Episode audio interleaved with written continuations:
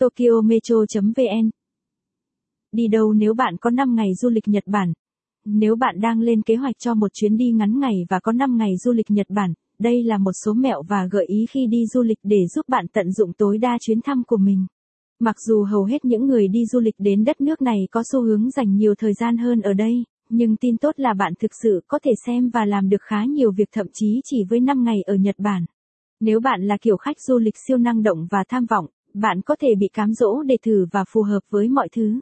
Nhưng đối với chuyến đi 5 ngày, chúng tôi khuyên bạn nên tập trung vào Tokyo hoặc Kyoto để có nhịp độ chậm hơn và đắm chìm hơn trải qua. Đối với một số người, nó có thể trông nhỏ trên bản đồ, nhưng trên thực tế đất nước này rộng lớn một cách đáng ngạc nhiên, chẳng hạn như lớn hơn cả Ý, và bạn có thể dễ dàng dành nhiều năm để khám phá những điểm đến tuyệt vời nhất của Nhật Bản. Lựa chọn một vùng Kanto Tokyo và vùng nông thôn, bạn có thể dễ dàng dành cả năm ngày ở Tokyo và hầu như không chảy xước bề mặt, nhưng để có trải nghiệm toàn diện hơn, hãy cân nhắc dành một hoặc hai đêm cho một nhà nghỉ ryokan ở vùng nông thôn gần đó. Bạn sẽ muốn ít nhất 2 hoặc 3 ngày trọn vẹn để khám phá thành phố Tokyo.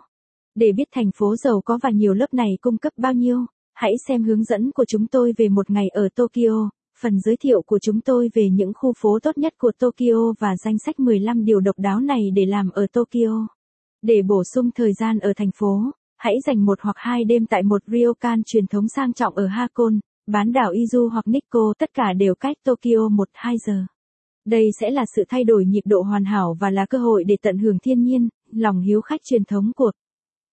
Nếu bạn thích bài viết này, vui lòng truy cập trang web tokyometro.vn để đọc tiếp.